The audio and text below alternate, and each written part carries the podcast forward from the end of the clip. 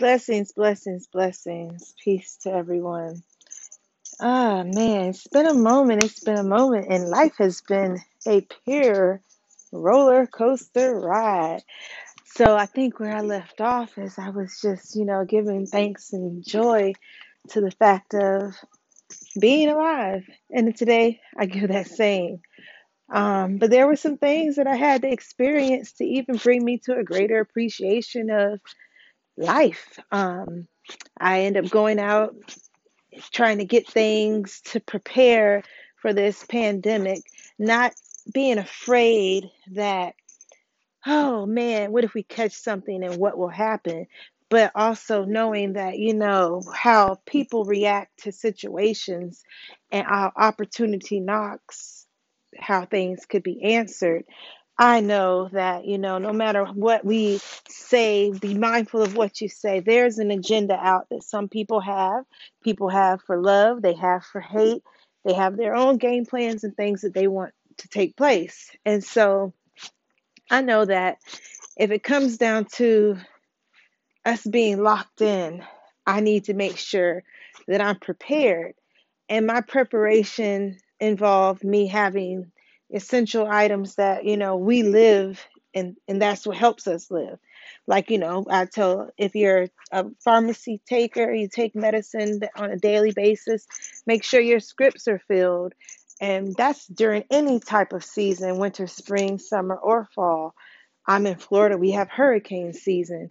So when you know that there's a time of the year that there may be a crisis that could strike and it's heightened because of that particular time of the year, it's better to be safe than sorry. So as I went out to Kansas City to pick up some breathing tablets and inhalers that are natural base, we no longer make our own and we like these that we found and so we use them. And uh man oh goodness i caught a bug. Came home gave my son a hug and he caught the bug too and then he threw up on another son and he caught the bug too and then they played the video game and he sneezed on him and he caught the bug too and it went through the whole family. Now, I don't know what exactly it was because we're still here and they say that people are dying who haven't died before. and I just hope, I hope it keeps happening and in that order. Because Lord behold, if something changed and somebody died that died before, oh God, we die, and we die again. The thing about it is, is we so do. And I love it when he said it because you know it just tickled me because when I say we die to die again, people look at me like I lost my mind. So when this man said people are dying that ain't never died before, that just was the icing on top of my cookies. But Anywho, back to this point, I had to get that real laugh in. You have to understand that um serious situations going on here when they say stay in your house, don't go out, lock in, shut in. And um, I have a family of five, and everybody has their own desires and needs and things, and I need to make sure I can meet them all. So, with us all getting sick, we had fevers high, like in the 104s or so, um, headaches, throbbing. It wasn't even like a migraine or a headache. It was just, just head pain. It was something I'd never experienced before. And then the body ache and the fever with the body ache, it was just miserable. The my 5-year-old, he barely he couldn't even roll over. He was just like just get me. And the my 14-year-old, he was just down like out for the count. Um, myself, by the time they got sick, I was getting better. So I had to suck it up and suck on ginger drops. And um, it came, I came through.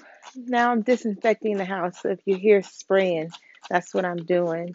So that when they come up one by one, they're coming up to a clean, sanitary environment so that they don't have to worry about catching a germ all over again and going all through that because I really do know that things are airborne and may not be the coronavirus that we catch, but it may be just something that gets in your throat, makes you sneeze. It can even affect your pets. You heard the dog sneezing, but he's sneezing to what I'm spraying. And I understand. He should have moved out the way then. so I was on Facebook and scrolling and listening to all the things people are paranoid and taking, talking about. And um, one of the things I see and came across was uh, talking about mindful eating, healthy eating habits, and eating today because today, of all days, with the virus and everything going out, you want your immune system built up. And I thought to myself, look at all these expertise out here and this. I need to go and get in where I fit in and share my two cents too. Because, you know, I'm a nutritionist and I also am holistic and I eat right. And I think I should chime in and let you all know what I think people could do too. But before I start on what I think and what I want to say, um, there was something that hit me and it was talking about preparing yourself um, as if you missed it or you're too late. First off, a germ, a virus can get on anyone. I don't believe that in today's world it's really even possible to be 100% immune free. Like, you're gonna have a way somebody can get sick from something and that's um, because we have the air goes up, water goes in the sky, the rain falls. It's like a circle of life. We eat, it goes in the toilet, gets filtered, comes back in our house. Everything has a way to redo itself, start all over again.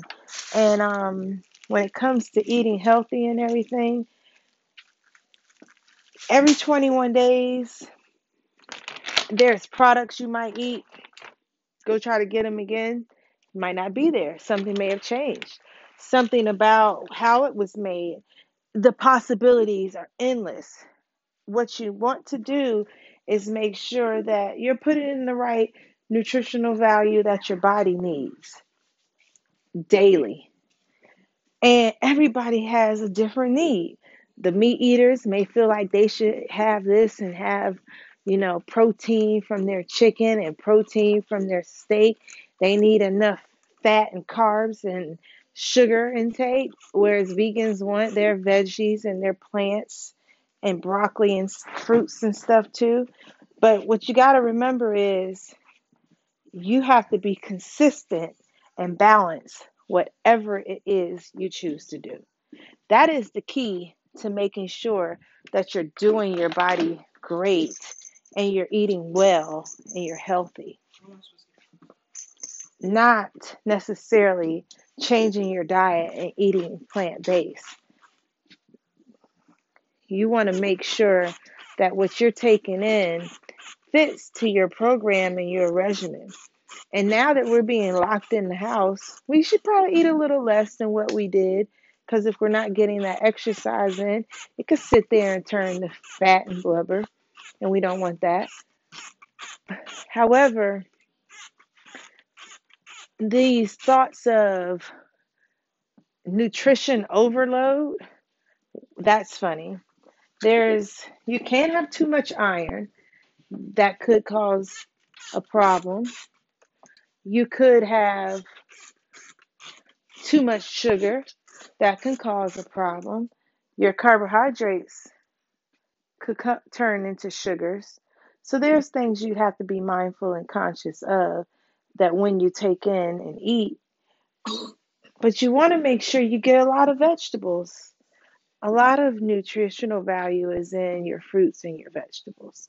And so eating a whole bunch of vegetables, if it doesn't upset your stomach or cause you any dismay, it's nothing wrong with that and it's not going overboard. I strongly suggest it and encourage you to do. Enjoy your eating journey of healthy, making healthy habits, being mindful at what you do. Mindfulness is paying attention to what craves your craving and what do you do when you crave it? Do you indulge in sugar and lollipops and ice cream? Or do you say, oh, I'm going to go get a banana and a grapefruit, or maybe a mango or an orange or some broccoli? It's putting thought to the processes of what you choose to do. Now, I'm getting needed elsewhere, so I hit y'all back up on this podcast and go over some more information I'd love to share. Talk to you later. Peace, love, harmony, trust, and strength.